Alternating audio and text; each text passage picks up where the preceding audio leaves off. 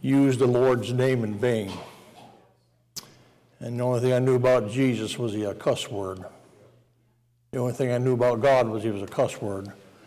And I'm thankful that God saved me anyway, amen. And now when I hear songs like that, it almost starts to bring tears to my eyes, brother. And I never cried for years, and then I got saved. amen. now, now sometimes if I see a dog get hit, I might cry. Amen. I'm telling you. Well, I tell you, God is good, and it is good to be here tonight with you again. Uh, thank you, church, for having me this year. Pastor, thanks for inviting me. And, and uh, it's about time you had me come in here. I mean, just, just I love messing with them, amen. But uh, we've been friends for a long time. God is so good. And um, I just appreciate you folks and appreciate this church and appreciate what you've done for me and appreciate Pastor the check for, for uh, he sent me for $1,000 for fuel, no, $100 for fuel. thank, you. no, thank you. Thank you. I just added a zero to it, so we're all set. No, but thank you. But, you know, my heart's always been the local church. And I'm with an organization called Come International Baptist Ministries. We come over to Macedonia, we go anywhere, and we don't ask for anything, brother. I mean, I've done meetings for nothing. And I don't ask for tra- I don't ask for traveling expense because God's always provided, amen, one way or the other. God always takes care of my need. Well, I sure appreciate it, though. Thank you, Pastor. I mean that. And uh, God has just been good to our ministry over the years. Tonight, I'd like to speak to you on this thought on this text this evening. Um, I mulled this over my mind for, I bet, bet you, 20 years, and then about two years ago, three years ago or so, the Lord gave me this message on this text, the thought on this text, and I do that a lot. I have scripture running around in my head, and uh, and then all of a sudden uh, they'll, uh, start to put it together in my head, and then then I work on it for a couple of weeks or a month, and pretty soon I have a message. But sometimes it takes a long time to get there for me. I don't know how it is with some of you, but I'm a, I'm a slow learner. Amen. I'm a slow learner. But here in this text over in 2 Kings chapter 13 and verse 20, I'd like to speak a message to you tonight that I've simply entitled, Let Your Life Count. Let Your Life Count. You know, Elisha, about 60 years uh, approximately in the ministry, did twice as many miracles as Elijah did. And, uh, and boy, God, uh, he, God just blessed him over and over and over and over again. In Elisha's life, even in his death, we see the power of God. Not just when he was alive, but now that he's gone. Let me ask you a question.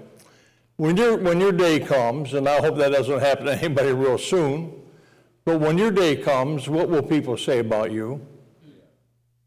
When your day comes, what, they, what will they think about you?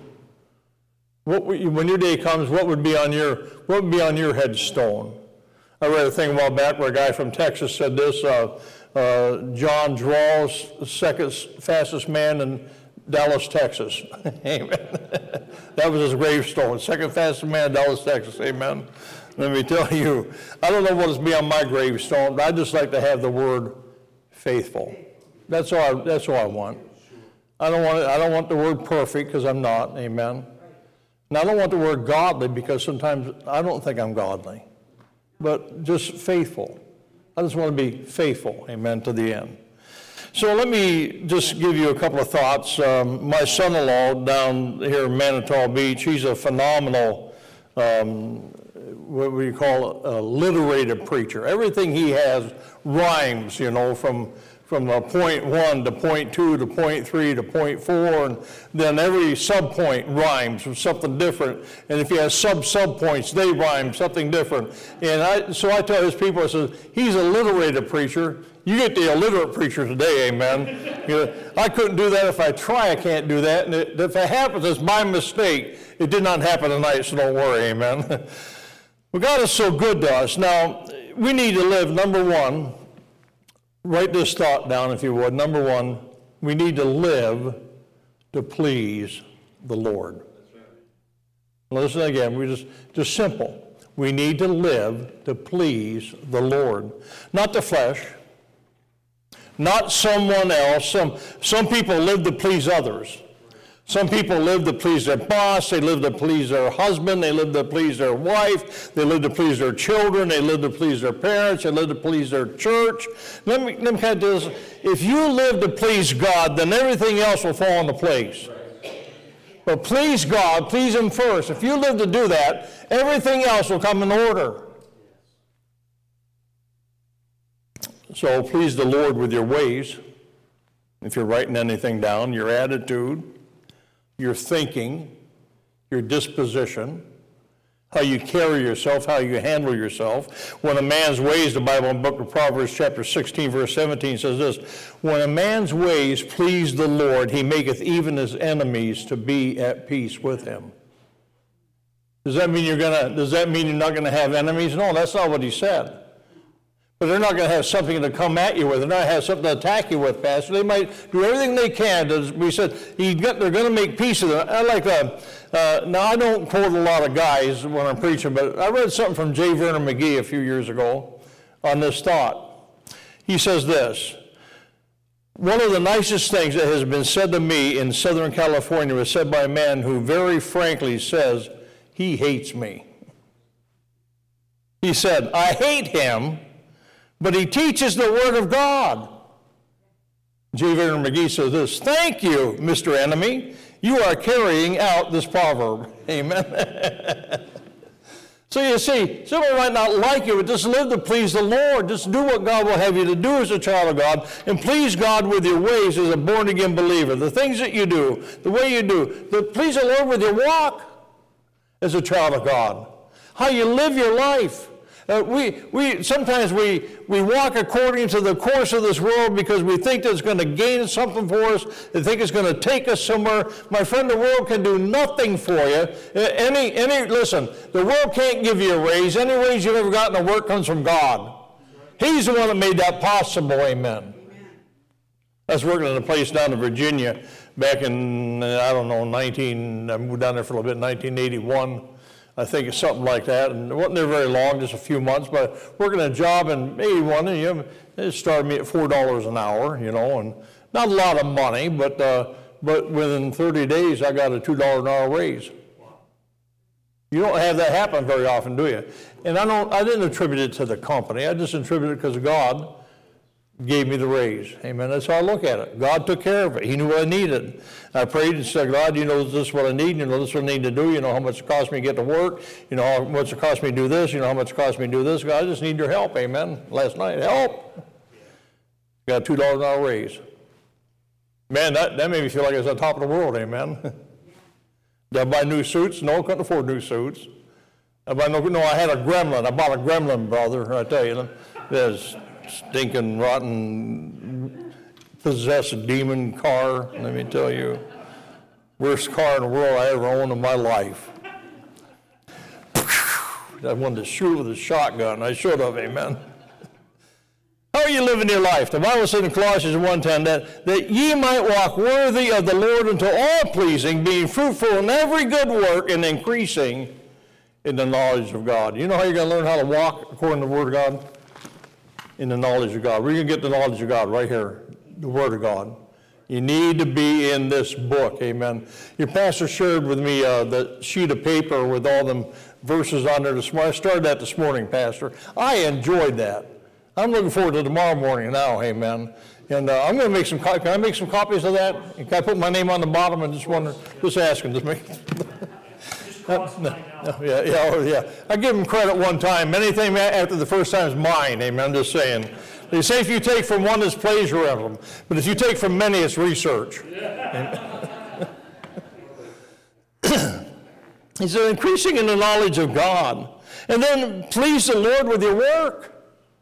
Not just with your walk and, and, uh, and not just with your ways, but praise, praise, praise the Lord or uh, please the Lord with your work as a child of God. He says, now the God of peace in Hebrews 13, verse 20 to 21. He said, listen, now the God of peace that brought, uh, brought again from the dead our Lord Jesus, that great shepherd of the sheep, through the blood of the everlasting covenant, make you perfect in every good work to do his will, working in you that which is well pleasing in his sight through Jesus Christ to whom be glory forever and ever.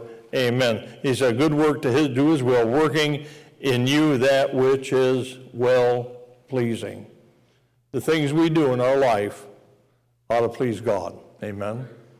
The jobs we do ought to please God.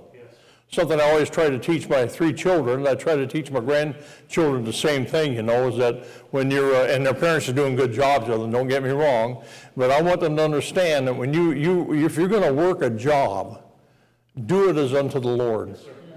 Amen. And if, if you're going to help clean the church, do it as unto the Lord.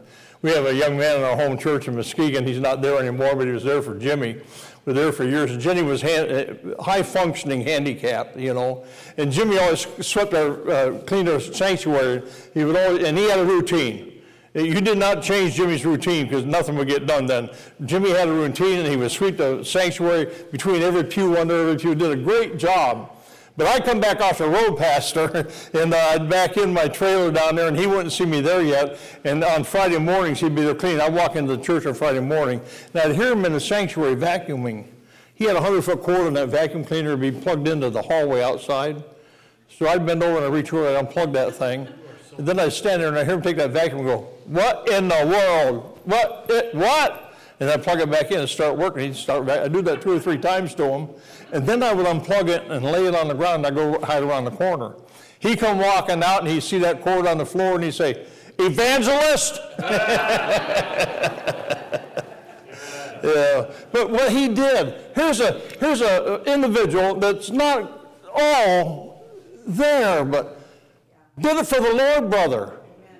The church could never give him much, but they took care of him a little bit. But he did it for the Lord. And he worked hard to do that job. He cleaned the whole church back then.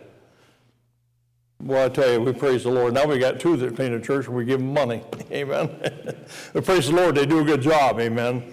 And I don't begrudge paying somebody for doing a church. Let me tell you, I really don't. I'm just making a statement to you that when he did his job, regardless if you're paid or not, you do things for the Lord, amen.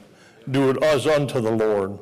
Second Kings chapter 5, 5, the Bible says, uh, And the king of Syria said, Go to go, and I will send a letter to the king of Israel. And he departed and took with him 10 talents of silver and 6,000 pieces of gold and 10 changes of raiment. Remember, and he went to Elisha. And Elisha said, I can't take it. I won't, I won't receive it. And then when he finally leaves, what happens? Elisha's servants goes after him. Amen. And he take Elisha was a man of integrity. Amen. Remember what happened with the servant when he came back? He got cursed, man. Lost everything, had nothing. That was it. Live, number two. Remember again, number one, live, live to praise, live to please the Lord. Number two, let me live so others will see the Lord. Live so others will see the Lord. Let me begin with this illustration. I was wicked growing up. I heard, I heard, I'm going to tell you, my friend, and I'm not proud of it at all. And I'll, I'll just say what I did a little bit here, but not what I did, but how, how I tried to take care of it. But I hurt a lot of people. I really did. And uh, went to prison once, got out, went back a second time. Second time I went back, I was looking at 30 years of life and I it down to, uh, in Ohio, you have to understand the laws in Ohio, a little bit different maybe some laws up here, but if you broke into a house and somebody was sleeping in the house and it was after dark, it's called breaking and entering and inhabiting a dwelling after dark. That was 30 years of life. It was more than somebody who did armed robbery. Armed robbery was 20 to 40. That was 30 life because they figured it was a da- more of a dangerous situation if somebody woke up. Don't ask me why, but that's what they did. And I put it down to a, a simple one to 15 year term. I ended up doing three years in that term. But I hurt people. I went back to those people later on and apologized.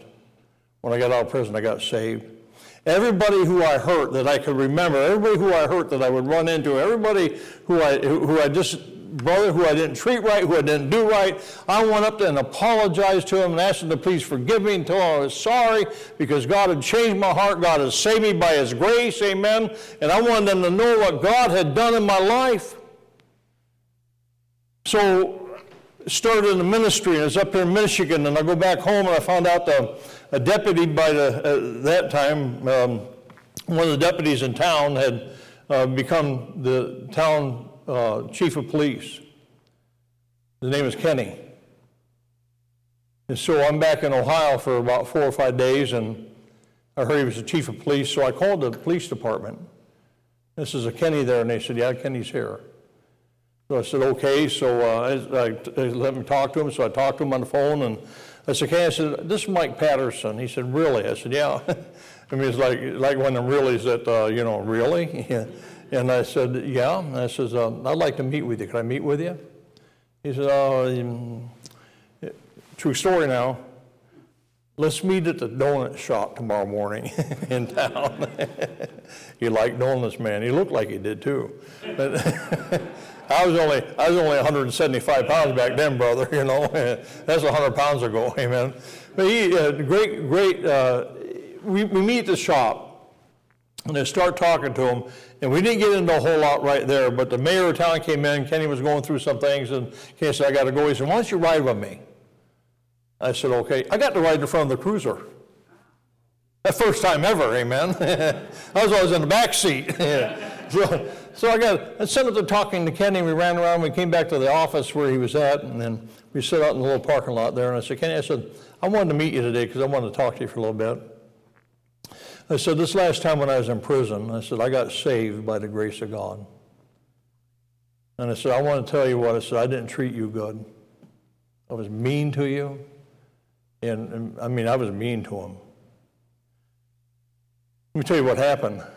Second time I got arrested before I went to prison, Kenny walked me out on the town hall steps where the police department was. And he got me out there, I'm handcuffed, and it's unusual. He always handcuffed me behind my back. This time he handcuffed me in the front. And he reached down and he unsnapped his holster and he loosened up his gun. And he said, I'll give you a 50 yard head start before I shoot. I wanted to say, why don't you lay the gun down and let's go to it? But he, he was an ex-Marine. He would have whooped me, man, in a heartbeat, you know. But that's what I wanted to say. But that's our, that was our relationship. That's how we treated each other.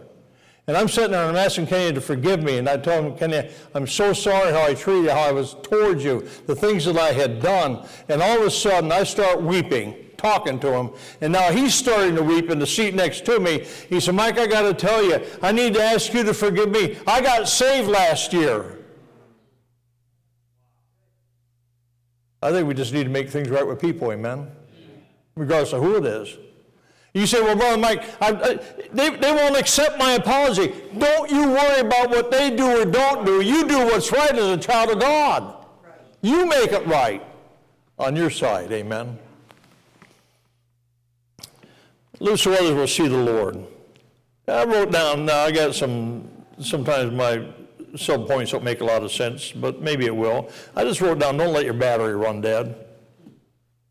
How many of you like to go out in the morning and start your car and the battery's dead? It drives me nuts, amen. I bought a car a couple years ago. It was supposed to have a brand new battery in it. Stinking liars, didn't have no new battery. The guy told pastor he put a new battery in. They didn't put a battery in that. The thing was older than dirt, amen. Matthew 5:16 says, "Let your light so shine before men that they may see your good works and glorify your Father which is in heaven." Let your light so shine. Let your light so shine. Don't let the batteries go dead, amen. Stay charged up. I, I, get excited, Pastor. Sometimes I'm in meetings and sometimes I'll throw up one hand. So I've been known to stand up and throw up two hands in the air. I'm not supposed to put my hands above my head, the doctor says, but eh, I do anyway. Eh, eh, sometimes I might just, brother, I mean, I've, I've been excited a few times, amen. Not all the time, but once in a while, I just, you just, you got to say something, amen. If it's in your heart, I got to let it come out, amen. I might jump up, I'm like this little fellow down in Virginia Beach years ago, he goes, well, glory! He stands up next to the pulpit. He wasn't hanging out, but he'd stand up and kick his foot up in the air, about that high. He's only about that tall, you know. Man, that foot would come way up to his nose, I think. He anybody in the head, he could have kicked a six foot man in the eyeball, I think.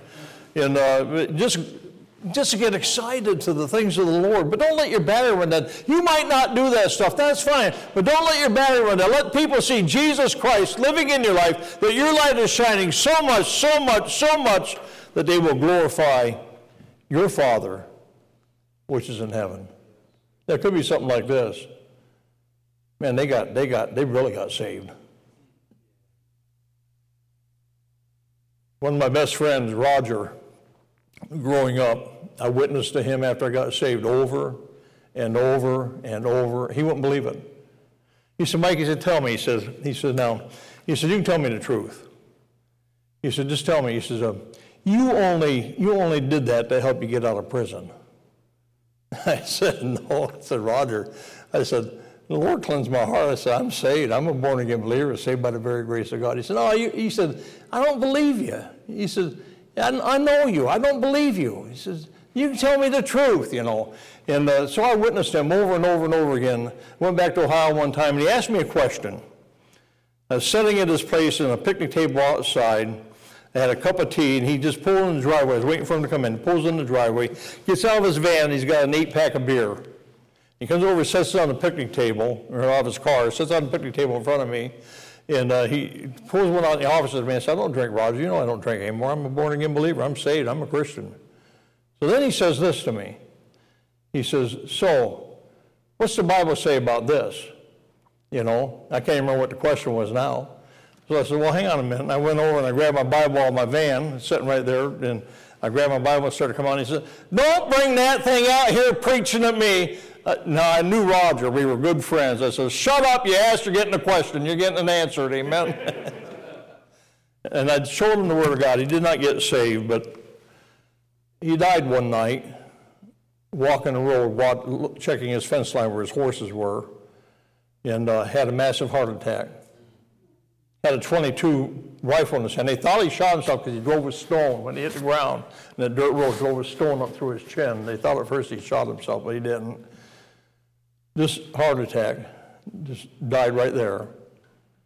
My mom, I was here in Michigan, and my mom called um, called me on the phone, and she says, Mike Rogers gone. I said, yeah, I heard that.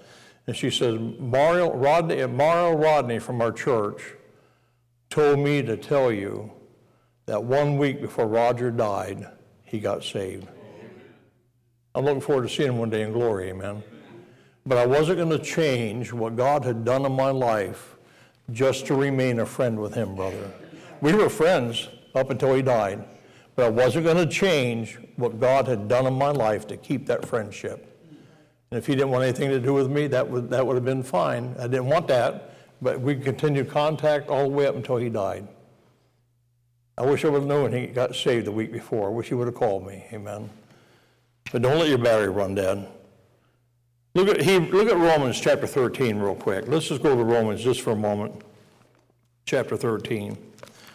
Over Romans in chapter 13. Look down with me, if you would, to verse 11. The Bible says this, Romans 13, 11 through verse 14 and that knowing the time that now it is high time to awake out of sleep. Well, some of us need to just wake up, amen. Isn't that true? For now is our salvation nearer than when we believe. It's close. It's not very long for Jesus comes back, amen. Uh, the night is far spent, the day is at hand. Let us therefore cast off the works of darkness and let us put on the armor of light. Let us walk honestly as in the day, not in rioting and drunkenness, not in chambering and wantonness, not in strife and envying, but put ye on the Lord Jesus Christ and make not provision, provision for the flesh to fulfill the lust, lust thereof. We need to put on the armor of light. The armor of light. That means what we do in our life ought to shine Jesus Christ. Let him come forth. Let people see him living in you and working in you. Uh, I, I don't know.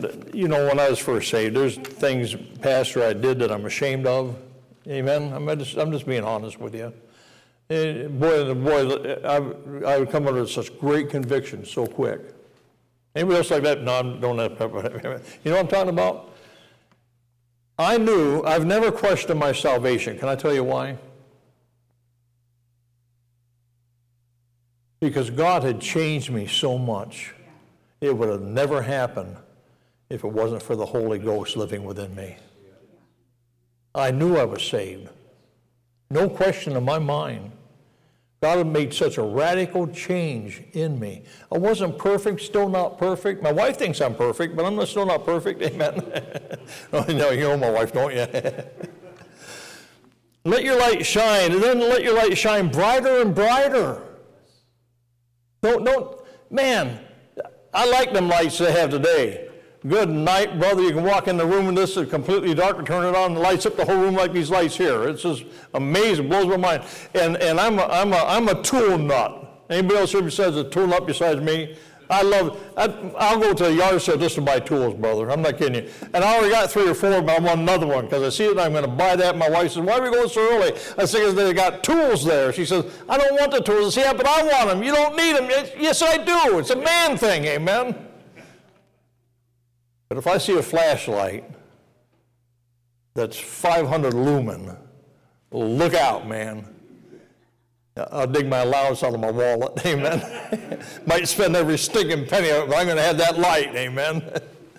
How many flashlights I got around my house. I'm pathetic with lights and tools, amen.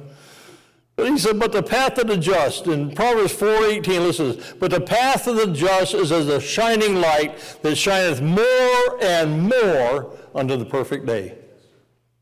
Boy, let your light shine more and more. Let it go brighter and brighter. Things that upset you today that won't put a smile on your face, don't let them upset you tomorrow. Put a smile on your face, amen. Let the light so shine brighter and brighter. And then live, uh, the next thought I have is live so others um, want the Lord. Live your life so others want the Lord. I don't know how many times I've, I've knocked on doors, pastor, all around the country.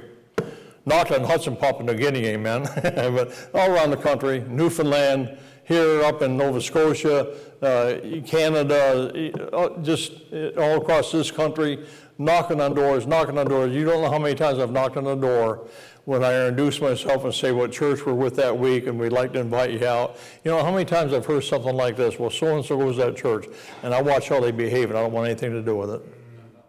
That's so sad. That is so sad. You, you are, you are a, a reflection. Let me, you're supposed to be a reflection of Jesus Christ in your life. You ever been mad and said something you shouldn't have said when you said it? And you knew as soon as you said it. I'm not talking about cussing. I'm not talking about swearing. I'm not talking about filthy language. But as soon as you say it, you knew you shouldn't have said it. Amen. And usually when you do that, somebody else is listening.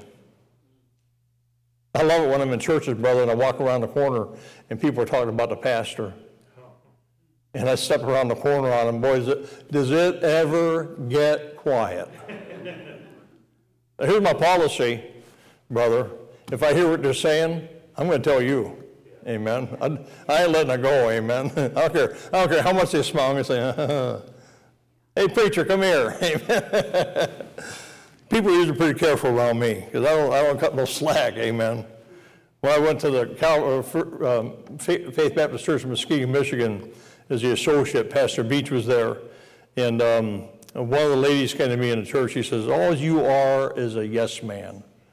I said, Yes, ma'am, I am a yes man. Amen. Because I told the people there, I says, if you ever have a complaint against a pastor and you come to me, I'm going to him. You know, because I'm not, I'm not your complaint board.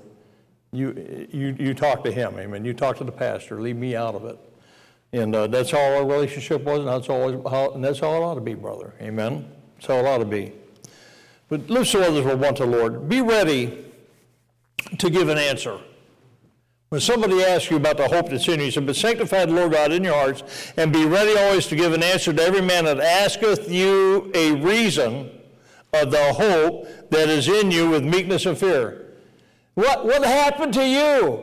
How come you don't drink anymore? How come you don't take drugs anymore? How come you don't smoke dope anymore? How come you don't, how come you don't drop acid anymore? How come you don't watch this anymore? How come you don't go to there anymore? How come you don't come and fellowship? Boy, I just, Constantine, Michigan, I saw a sign on the, on a, a, a church property one day. It was a Methodist church, and the Church of Christ, and it said, beer and Bible fellowship.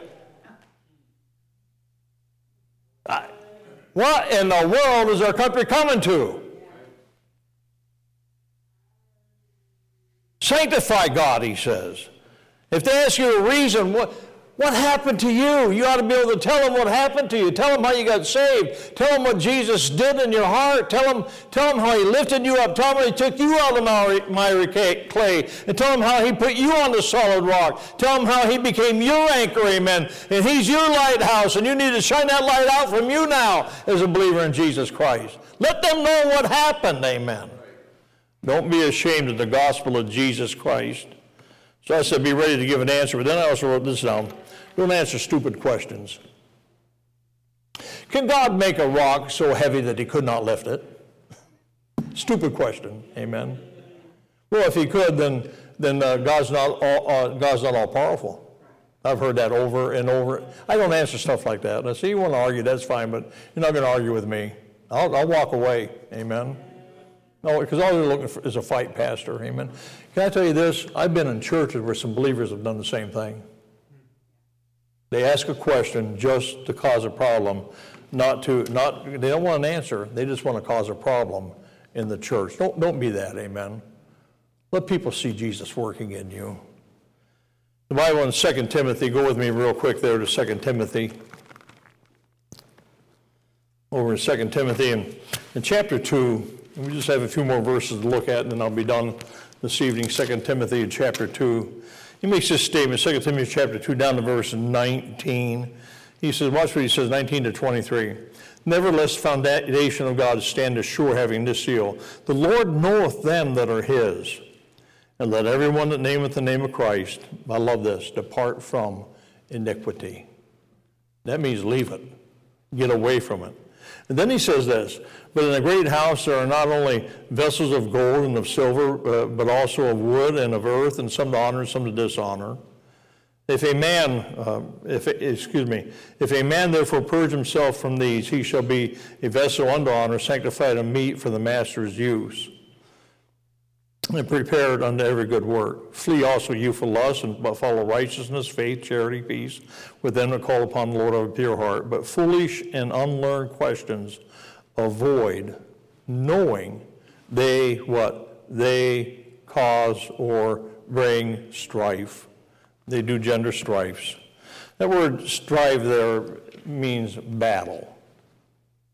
It means a fist fight, brother. Amen. It means going to war with somebody. It means uh, to fight. And he said, don't, don't, don't answer questions that are going to cause that in your life. Just live the Lord.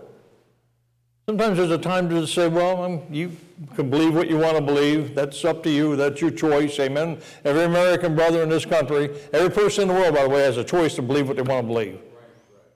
some countries won't let you believe what you want to believe. Amen.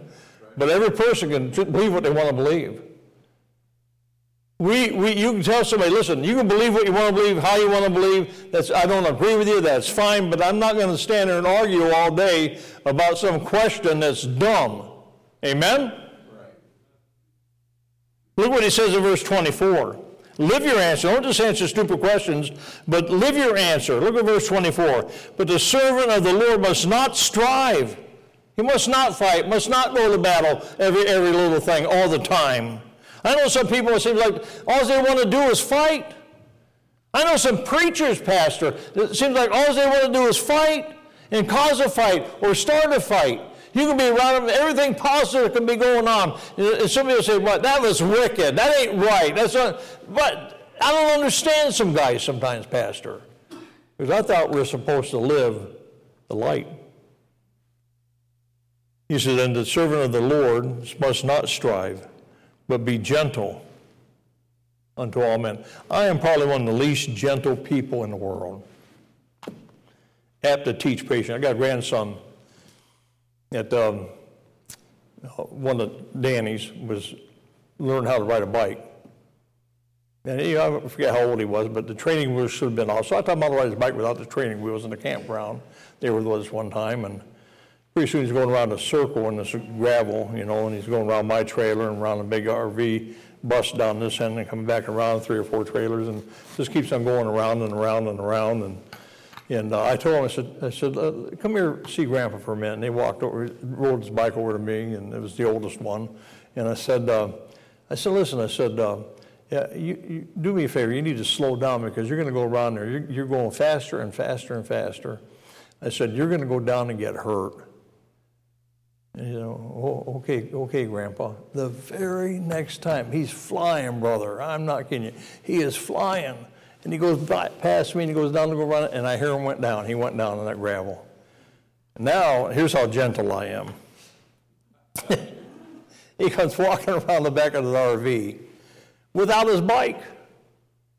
He's cut up his knee, cut up his elbow. I said, Where's your bike? You, I said, Go get it. Don't leave it out there in the driveway.